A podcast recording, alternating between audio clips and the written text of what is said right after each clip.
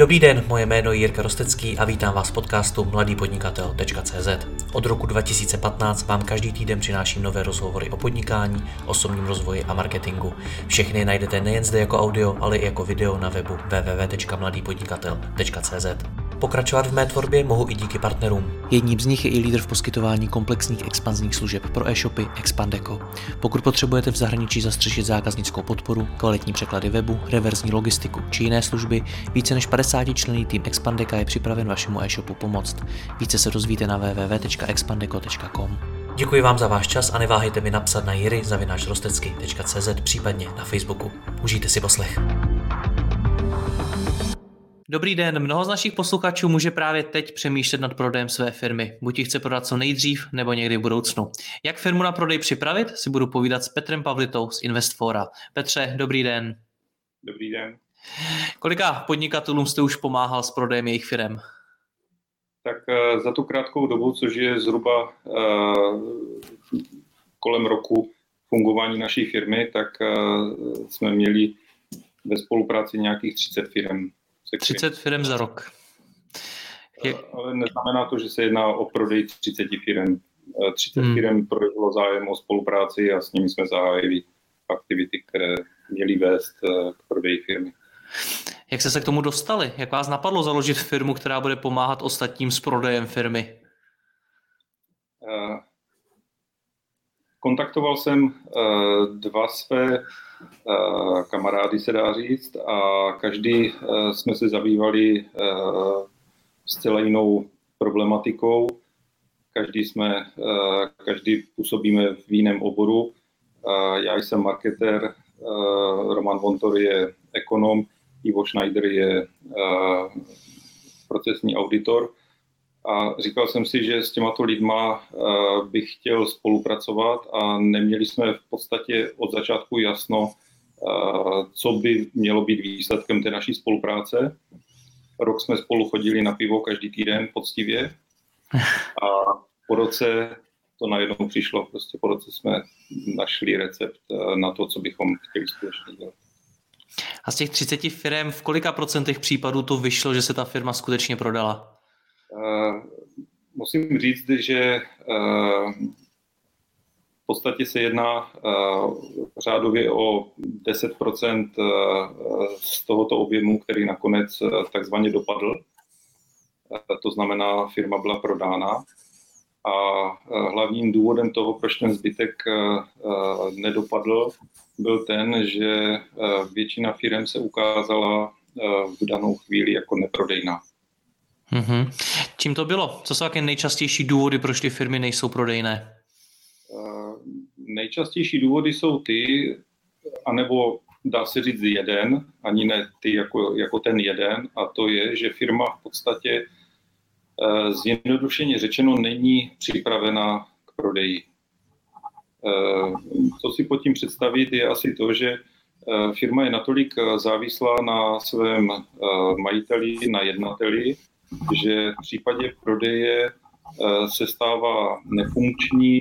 Nový zájemce samozřejmě se ptá, zda je ten biznis, kterým se firma zabývala, převoditelný a zjišťuje, že Eh, ta závislost na původním majiteli je tak velká, že eh, si nedokáže nový majitel představit převzetí té firmy v daném dohledném čase. Hmm. Bez spoluúčasti původního majitele. Já předpokládám, že asi většina firm bude z velké nebo z menší míry závislá na svém majiteli. Majitel tam bude hrát nějakou významnou roli. Tak kdy je to moc? Eh, taková kontrolní otázka, zda, eh, zda je firma prodejná, je v podstatě tak, když si položíte jako majitel firmy, si položíte otázku, jak dlouho firma přežije bez eh, vaší účasti. Já podnikatelům pokládám otázku, jak dlouho si můžou dovolit vzít dovolenou. Všichni mi ve většině případů odpovídají, že řádově 14 dnů bez problémů, měsíc eh, bez problémů. Když se jich zeptám na to, zda by si byli, eh, mohli být schopni vzít půl roku dovolené ve firmě, tak všichni mi odpovídají, že ta firma bez nich půl roku nepřežije. Na Češ se jich zeptám, co když by byli nuceně na dovolené půl roku. To znamená ne dobrovolně, že se rozhodnou si vzít půlroční dovolenou a samozřejmě dneska při eh, mobilní komunikaci jsou schopní komunikovat eh, kdykoliv, odkudkoliv, eh, s kýmkoliv, ale samozřejmě ve chvíli, kdyby půl roku byli v situaci, kdy nejsou schopni telefonovat, nejsou schopni komunikovat ani, ani mailem, ani telefonem, vydrží ta firma, přežije to období, bude funkční i bez nich. To je odpověď na to, zda ta firma je prodejná nebo dostatečně funkční bez eh, spolúčasti majitele. Takže jak vás tak poslouchám, tak to není problém jenom pro případ, že by ten majitel chtěl svoji firmu prodat, ale obecně je to problém té firmy, kdyby se třeba tomu majiteli něco stalo, nebo přišel nějaký jiný důvod, proč by ten majitel nemohl aktivně v té firmě být. Je to tak? Je to tak. Eh, eh, v podstatě my tím, že naší hlavní činností je zprostředkování prodeje firm, tak samozřejmě ehm, ten náš, ta naše činnost eh, spočívá eh, od toho, že my zjišťujeme stav firmy ve chvíli, kdy zájemce chce firmu prodat z jakýchkoliv příčin. Ale samozřejmě ta připravenost na ten prodej eh, by měla být už od samého počátku, protože nikdy nevíme, co bude následovat zítra, pozítří, za měsíc, za půl roku, za rok podstatě všichni eh, podnikatelé, budu říkat my všichni podnikatelé, eh, investujeme do svých firm eh, v podstatě veškerou, veškerý potenciál, který, který v podstatě máme. Ať už se jedná o finance, ať už se jedná o čas, o energii, tak je to z tohoto pohledu naše největší životní investice, kterou máme a všichni eh, tak nějak podvědomě cítíme, že budujeme něco, eh, co tady po nás může zůstat. To, jestli to budeme mít komu předat, eh, nebo, nebo to následně prodáme. A v horizontu třeba několika let nemusíme to řešit teď, aktuálně v tuto chvíli, ale prostě budujeme něco, co, co má nějakou hodnotu, a nebo co chceme, aby nějakou hodnotu mělo abychom to byli schopni potom zhodnotit minimálně v objemu, který eh, jsme do toho vložili. A samozřejmě, pokud eh, takto k tomu nepřistupujeme od samého počátku, tak se může stát, že v jednom dni se nám svět eh, obrátí vzhůru nohama a ta naše investice, kterou budujeme, pokud ji máme zajištěnou dostatečně, a tím nemám na mysli pojišťovnu, tak samozřejmě ten biznis se nám může zroutit jako domeček z karet. Pokud se budeme bavit ale o té zastupitelnosti majitele firmy, tak eh, když říkáte půl roku, tak můžeme pokračovat klidně na rok a tak dál, tak to v podstatě znamená, že majitel by v té firmě neměl mít žádnou významnou roli, že by v podstatě všechny důležité činnosti měl dělat někdo jiný. Je to tak? To neznamená, že nemá žádnou významnou roli. Eh, eh, když si vezmeme budu uvádět příklady eh, ze života, který v podstatě eh, zná asi každý z nás. Firmu Baťa známe všichni. Tomáš Baťa jako zakladatel firmy věnoval, dá se říct, 150% svého času, energie, financí a času budování své firmy. To znamená, Eh, nemohl si, nebo neuvažoval o tom, že si půl roku veme dovolenou a, a půl roku v té firmě nebude.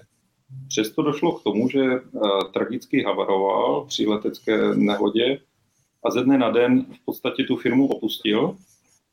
Přestože byl její nedílnou součástí a byl uh, možná největší, největším spoluúčastníkem celé té činnosti, tak firma ani neskrachovala, ani neskončila, ale díky tomu, že eh, pravomoci a, a ta, ta výkonná moc byla svěřena a delegována odpovídajícím pracovníkům, tak ti byli schopni navázat a pokračovat v té eh, rozjeté činnosti, kterou, eh, kterou Tomáš Baťa zahájil.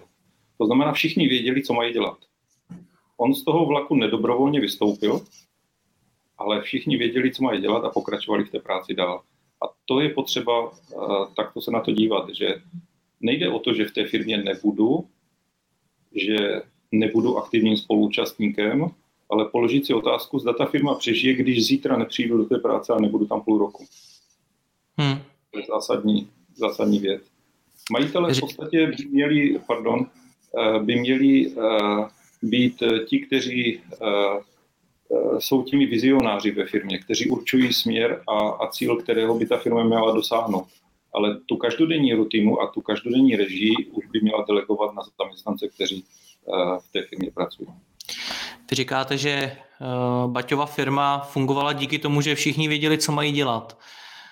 Jak se dá to, je to zařídit? Jak se dá zařídit v mý firmě to, aby všichni věděli, co mají dělat, kdybych já zmizel? Eh, spousta podnikatelů eh, přistupuje eh, ke svému podnikání tak, že se považuje za to nejdůležitější v té firmě, co tam je. A obávají se delegování svých pravomocí na nižší stupně řízení z toho důvodu, že mají pocit, že uh, musí ovšem vědět, musí všechno schvalovat, musí všechno řídit a v danou chvíli uh, všichni, celá, celé, celý ten management, který uh, ve firmě je, spoléhá na to, že kdykoliv může majiteli zavolat a kdykoliv může danou problematiku si nechat ať už odsouhlasit nebo, nebo uvést, jakým směrem ji má řešit. Ta, ta nedelegovanost uh, souvisí v podstatě jednak uh, s důvěrou v ten nižší management a jednak samozřejmě s neochotou přesunout ty pravomoci na, na někoho jiného, než na sebe samotné. Mm-hmm. Takže to, co popisujete, je vlastně o vytvoření nějakých procesů v té firmě, pojmenování těch procesů, aby každý věděl, čím se má řídit, co má dělat, jak má postupovat. V podstatě každá firma uh, má svůj systém řízení. Ať už je to uh, systém, který je zavedený na, uh, na nějakém Eh, na nějaké tabuli, kde prostě se popisuje, eh, popisuje seznam zakázek, eh, nebo, nebo je to nějaký harmonogram prací jednotlivých pracovníků. Dneska v podstatě se dá říct, že každá firma takovýto nějaký systém v jakékoliv formě má zavedený. Ale systém jako takový samozřejmě sebou obsahuje nejenom to, kdo danou činnost vykonává, ale samozřejmě i to, kdo za ní zodpovídá, kdo ji řídí, kdo, kdo danou činnost zastupuje. A v podstatě je to taková kuchařka, že když daný člověk nepřijde do práce, tak je automaticky jasné, kdo ho zastoupí a kdo, kdo bude tu činnost vykonávat za něj. Začátkem všeho je obsání procesu. Dneska už zase si myslím, že všichni podnikatele vědí, co to obnáší, co to je, ale samozřejmě v mnohých firmách eh, procesy fungují takzvaně intuitivně. To znamená, všichni vědí, že nějaký proces od eh, poptávky až po eh, fakturaci existuje, ale že by ho někdo definoval, přesně popsal, přesně zakreslil odpovědnosti jednotlivých lidí, tak, takto dopracovaný systém ve většině případů ve firmách není a víceméně eh, funguje takzvaně intuitivně. Všichni vědí, co mají dělat, ale, ale napsáno a deklarováno to nikdo není. Mají to v hlavě. Mají to v hlavě, ano. Ale co když daný člověk nepřijde ráno do práce, ten nový se musí zaučovat nějakou dobu, než, než do toho zaběhne. Musí ho někdo zaučovat, někdo zase musí ze svého času mu ten čas věnovat ten člověk se třeba někdy den, někdy 14 dnů, někdy měsíc, někdy dva měsíce zaučuje a poté najednou eh, z té práce odejde a ten čas byl zbytečně dán. Ve chvíli, kdy jsou procesy dostatečně popsány, jsou jasně delegovány, tak eh, to zaučování trvá eh, o hodně kratší dobu a hlavně ta zastupitelnost tam je velmi rychlá, akční a samozřejmě to má vliv na, na celkovou efektivitu firmy. Pojďme být ještě konkrétnější. Představte si, že poslouchám ten rozhovor a uvědomuji si, že tohle to mám ve firmě špatně. Že tam většina lidí dělá ty procesy tak, protože je má v hlavě. Jak mám tedy začít teď? Co mám, co mám udělat, abych to změnil? Tak eh, takovým základním předpokladem eh, je to, že si sám eh, nadefinuju, jaké ty procesy vlastně ve firmě mám. To znamená, může to být obchodní proces od poptávky po fakturaci, může to být výrobní proces zase od objednávky po, po expedici. Prostě pojmenovat si takové základní procesy, které ve firmě má a mnohdy jich nemusí být hodně, třeba to můžou být jeden, dva, tři, pět, jako podle velikosti firmy, která samozřejmě je. A ten proces eh, si začít popisovat ve vztahu, jak jednotlivé kroky na sebe navazují a následně si k těm jednotlivým krokům definovat uh, osoby, které, uh, které mají ať už za úkol realizovat, nebo samozřejmě na základě toho i potom uh, dohlížet, kontrolovat a ta osoba má samozřejmě nějakou pozici. To znamená, to nemusí být zosobněno danou osobou daným jménem, ale danou pozici. A ve chvíli, kdy takto si ty procesy zmapuju, zodpovím si přesně krok za krokem, kdo co dělá a kdo za co zodpovídá, tak v podstatě to, co třeba mnohdy já jako majitel kontroluji, tak můžu delegovat na, na někoho jiného, kdo následně zkontroluje ten krok, který dělá někdo před ním. V podstatě se dá říct, že v rámci toho procesu ten, kdo přebírá určitou část procesu, může kontrolovat ten stav předchozí od někoho, od koho to přebírá, protože nepřevezmu něco, co uh, není samozřejmě v pořádku. A tím pádem ta kontrola je tam uh, kontinuální, zajištěná od začátku až do konce. Jak se to konkrétně popisuje, protože ten proces v té firmě může být složitý a tak jak k tomu mám přistoupit prakticky? Mám to psát na papír nebo na tu tabuli? Nebo jak, jak to mám udělat konkrétně, jestli, jestli chápete, o co mi jde? Ano, samozřejmě. Eh, v podstatě základem všeho je asi ta tuška a papír, protože jakmile si to jednou eh, zapíšete, vidíte to před sebou, tak eh, z té hlavy už to přenesete, zmotníte na něco, co, co vidíte, jak následuje. My v rámci Investfora nabízíme Eh, službu eh, spojenou eh, se softwarem, který zajišťuje kompletní zmapování takovýchto procesů a je to firma Uptime se svým, se svým systémem, který v podstatě logicky zajišťuje kontinuální přehled o jednotlivých krocích v, daném, v daných procesech a intuitivně pomáhá firmám a majitelům přehledu o tom, co vlastně dělají, kde se nacházejí a kde se zrovna jejich zakázka nachází, v jakém, v jakém zrovna kroku. A po případě, když e, je nějaký problém, tak e, je schopný tento systém definovat, kde třeba je to úzké hrdlo firmy, kde, e, kde to třeba zůstává stát, kde, kde je potřeba posílit a podobně. Čili začátkem všeho je asi zápis toho procesu na papír a zjednodušeně řečeno si říct, kde nám ten proces začíná, když to budu definovat ve vztahu třeba k obchodnímu případu, tak začíná v poptávce, uh, je to následně nějaká reakce na tu poptávku, zaslání nabídky, následně nějaký zpětný kontakt, zjištění, zda poptávka se změnila v, objednávku, v případě objednávky, do jaké doby Eh, ji realizujeme a podobně. A takto si vzít krok za krokem a ke každému tomu kroku si definovat, eh, eh, kdo danou činnost vykonává a kdo za ní odpovídá a kdo koho kontroluje. Je to velmi přirozený a jednoduchý proces. V podstatě to, co ve firmě funguje a to, co každý dělá, není, nejde o vymýšlení něčeho, co už je vymyšlené. Jde o to, to jenom popsat. Ty procesy ale bývají poměrně složitá věc a moje zkušenost je taková, že se v té firmě můžou často měnit, můžou mít, já nevím, nějaký výjimky a tak podobně. Kdo by tohle to měl dělat? Nebo je to, je to podle vás jednorázová věc, že se to prostě jednoho dne udělá, vyčlením se na to týden, všechno to udělám a pak je hotovo? Ne, ne, ne. Eh, je to trvalý proces. Jakmile jednou začneme, nikdy neskončíme.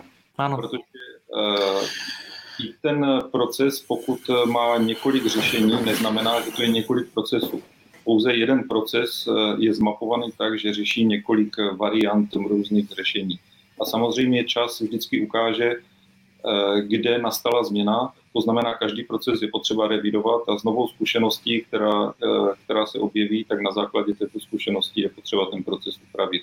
Takže i úprava, zpětná úprava procesu je běžná záležitost, která se ve firmě realizuje a musí být samozřejmě takto nastavený systém, aby ta zpětná vazba, když dojde k nějaké změně, byla do těch procesů zase zahrnuta. To všechno vyžaduje čas, úsilí, energii, je potřeba se do toho umět ponořit, pak to nějakým způsobem sledovat, vyhodnocovat, měnit a tak dál, mluvit o tom s těmi lidmi a případně třeba hledat i nějaké zlepšení v těch procesech. Tak kdo by tohle to měl dělat? Je to, je to práce toho majitele? Eh, v podstatě eh, zase může tuhle činnost delegovat. Může ji zadat někomu, kdo, kdo ve firmě tady tohle bude mít na starosti, a nebo to může řešit externě. V rámci externí spolupráce jsou poradenské firmy, které jednak mapují procesy, jednak potom následně jsou schopny tady tyhle procesy Eh, aplikovat eh, v rámci procesního řízení, třeba do systému Aputime, který, eh, se kterým třeba my klientům tu spolupráci nabízíme. No a vy sami máte procesy zmapovány jak? Myslím no, přímo jako vaše firma. Aputime. To znamená, máme zaznamenaný proces obchodní spolupráce a následně spolupráce při restrukturalizaci firmy.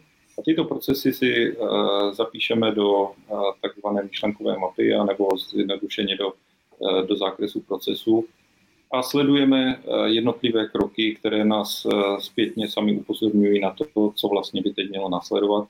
Čili my nemusíme přemýšlet nad tím, co máme dalšího podniknout, protože ten uptime v rámci svého logického myšlení nám sám poskytne další krok. Jakmile jeden krok zrealizujeme, přijde nám Eh, informace o tom, co bude následovat, abychom náhodou třeba na něco nezapomněli a podobně. Mm-hmm.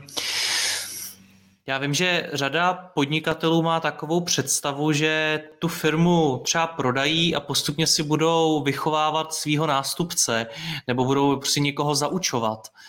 Je tohleto správná cesta? Jinými slovy, je správně řešit zastupitelnost nebo nahraditelnost majitele firmy až po tom prodeji? Eh, ta zastupitelnost musí být kdykoliv průběhu realizace. Ta nemůže být eh, plánovaná tak, že až jednou to prodám, tak pak eh, budu půl roku nebo rok eh, někoho zaučovat, jak to má vést. Protože investor, který chce firmu koupit, tak chce mít jistotu, že když ji koupí, tak že bude moci s tou firmou disponovat. A majitel samozřejmě může mít dobrou vůli mu rok pomáhat eh, v převodu té firmy na nového majitele. Ale co když už zítra nepřijde do práce? A tím nemyslím to, že eh, se na to vybodne, ale, ale v podstatě něco se stane. Nikdy nevíme, co se stane dnes, co se stane zítra. A v tu chvíli je ta investice toho investora ohrožena, takže investorem může být samozřejmě firma, no prostě investorem je kdokoliv, kdo tu firmu chce koupit. A aby eh, tu investici zvážil jako, eh, jako návratnou, tak samozřejmě musí mít jistotu eh, té návratnosti, to znamená, že může disponovat kdykoliv. To, že majitel potom následně půl roku nebo rok nebo tři měsíce bude pomáhat s převodem té společnosti, to už je bonus navíc. Ale ten převod musí být zajištěn nezávisle tady na tomto bonusu. Vy jste říkal, že za rok jste měli 30 firm, nějakých 10% z toho se reálně povedlo prodat, tak u těch 27 firm uh, tam to skutečně proběhlo tak, že investor jednoho dne řekl, hele, ta firma je na tobě strašně moc závislá, kvůli tomu to nechci? Ne, ne, ne. Uh, uh, to nebylo celých 27 firm z těch 30. Uh, to bylo zase určité procento z nich, další procento jsme vůbec k investorovi ani, ani nedošli, protože jsme rovnou majiteli řekli, že to je nereálné. Dokud mm-hmm. prostě nedojde ke změnám, tak, eh, tak nelze eh, k tomu prodeji přistoupit. Takže eh, v podstatě u těch dalších zase částí z těchto firm došlo k tomu, že jsme jednali o, o restrukturalizace té, té firmy právě do, do stavu, kdy firma může být prodejná. Mnoho firm zase potom zpětně zjistilo, že ve chvíli, kdy, kdy v podstatě dojde k restrukturalizaci, tak důvod jejich prodeje pominul, protože jeden z důvodů jejich prodeje byla ztráta energie, řešení problémů, které už jim lezly přes hlavu. A mysleli si, že když tu firmu prodají, takže se těch problémů zbaví.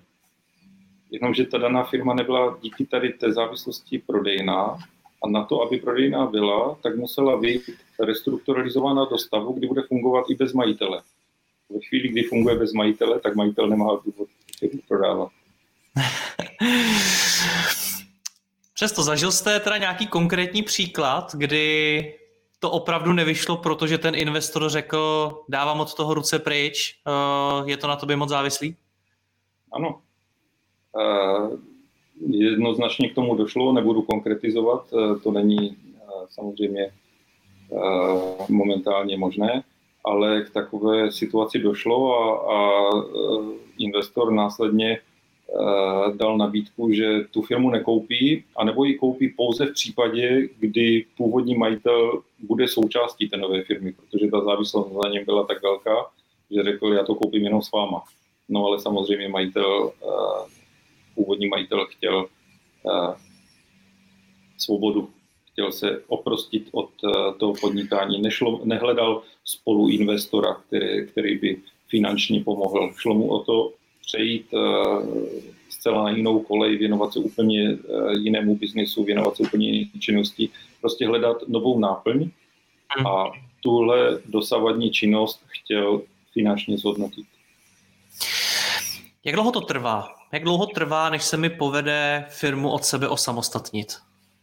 Záleží eh, samozřejmě na tom, jak, s jakou energií do toho půjdeme a eh, jak rychle na to budeme pracovat. To znamená, pokud by eh, jsme měli eh, být velmi aktivní, abychom dosáhli co nejkratšího času, tak si myslím, že takové minimum je tři měsíce. Uh-huh. Než, než zavedeme takové změny a takové, uh, uh, takové úpravy v procesech, aby to bylo reálné. Ale na druhou stranu je potřeba si říct, že je dobré, když eh, ty změny, které se zavedou, budou následně nějakou dobu eh, testovány v provozu. To znamená, že se ukáže, zda skutečně eh, to tak funguje. Takže když řeknu minimálně půl roku, tak k tomu dodávám optimálně rok. Jo. Jak moc důležitý je v tom ten lidský faktor. Vysvětlím, proč se na to ptám. Já, já když někdy zmíním mezi podnikateli jejich zastupitelnost, tak jedna z nejčastějších reakcí na to je, já nemůžu najít člověka, který by mě nahradil, který by dělal tu moji práci. Ještě jsem vedle sebe nenašel takového tahouna, který by to zvládnul. A vy tady vlastně za celou tu dobu, bavíme se půl hodiny a celou tu dobu jste ani jednou nezmínil důležitost eh, nějaký dvojky v té firmě. Někoho, kdo by třeba mohl být eh, CEO té firmy. Hraje v tom tedy ten lidský faktor nějakou roli, nebo je to skutečně o těch procesech, o jejich pojmenování bez ohledu na to, kdo je potom realizuje? Eh, z mého pohledu je to o těch procesech, protože samozřejmě firma nepotřebuje dvojku jako takovou, která uh, okamžitě převezme tu funkci toho, uh, toho majitele. Tam jde o to, že uh, když to přirovnám ke sportu, fotbal hraje 11 hráčů a mají trenéra. Když trenér nepřijde na zápas, neznamená to, že hráči nevědí, co mají hrát. Ten trenér je tam od toho, aby ten tým vedl, směřoval radil, pomáhal, ale kopou už pak ti hráči. To znamená, když ten trenér nepřijde, tak je tam nějaký čas na to, aby ten tým fungoval i bez trenéra a pak samozřejmě přijde někdo, kdo ho nahradí a kdo to znovu povede. Ale neznamená to, že když trenér nedorazí na zápas, že hráči nevědí, kde je balon a která branka je ta, na kterou mají táhnout. Jako, takhle bych to přirovnal k firmě. Ve chvíli, kdy majitel chce hledat stejného člověka, jako je on sám, tak dělá chybu. Protože tým netvoří jeden člověk, netvoří ho majitel. Majitel je vizionář, který vidí cíl, kterého chce dosáhnout. Musí mít manažery, kteří udrží směr, který, které, kteří povedou ten zbytek toho týmu za tím cílem, který viděl majitel jakožto vizionář. Manažeři drží směr a pak tam musí být kopa pracantů, kteří táhnou ten povoz. Eh, každý z nich je nezastupitelný, ale pokud eh, ten majitel jakožto vizionář určí ten cíl, tak i když tam není, tak všichni vědí, kterým směrem mají jít a, a jaký povoz mají táhnout a kam mají dojít, než tam nastoupí někdo jiný. A to je právě to, co uh, si majitelé myslí, že musí každý den nebo každou chvíli, každou hodinu korigovat, uh, kam uh, ten tým má směřovat, kam ten tým má zahnout, na které křižovatce má odbočit, ale to je špatně. Jestliže chci to někam dotáhnout, tak ten tým musí vědět, kam směřujeme i bez toho, že bych tam každý den byl. Hmm. Řekněte mi ještě, jaký jsou jaký nejčastější důvody, proč chtějí lidé prodávat firmy? Jeden jste už zmínil, to je ta svoboda nebo ztráta energie. Eh, v podstatě eh, ztráta energie, takzvané vyhoření, je eh, jedním z hlavních důvodů lidí, kteří jsou v produktivním věku. A pak samozřejmě to můžou být různé důvody, které nejsou samozřejmě velmi pozitivní a může to být nemoc, zdraví, úmrtí v rodině, dědictví, někdo převezme firmu z toho důvodu, že ji zdědil a nechce se jí zabývat dál, nebo to může být odchod do důchodu a, a nemá ten majitel následovníka, protože děti samozřejmě se vydali třeba úplně jiným směrem do jiných oborů a podobně. Takže těch důvodů může být celá škála, ale eh, hlavní je to, že my jsme teď v době, kdy eh, podnikatele začali budovat eh, své firmy nebo vůbec podnikat před nějakými 25, 30 lety nebo 20 lety podle toho, kdy nastartovali svůj biznis. A dneska se dostávají do důchodového věku a, a už začínají přemýšlet, kudy dál. A, a v rámci um, toho následovnictví, že uh, děti jim vyrůstají, tak eh, to, že děti přebírají ten biznis svých rodičů, je velmi malé procento. Většinou děti se vysílají úplně ať už do jiných oborů, anebo, nebo do jiných eh, zemí, eh, do jiných míst, takže málo kdo z nich se vrací k tomu biznisu, který, který rodiče hmm. vybudovali. Ale samozřejmě i takové případy jsou a, a pokračuje to v tradici rodinné firmy. Chápu. Poprosím vás, pojďme to ještě na závěr zrekapitulovat. Zítra přijdu do firmy a chci na tom začít makat, chci začít dělat na tom, aby moje firma se ode mě osamostatnila. Tak eh, jaký mám seznam úkolů? Jak mám začít? Tušku papír a začít popisovat zakázku jako takovou.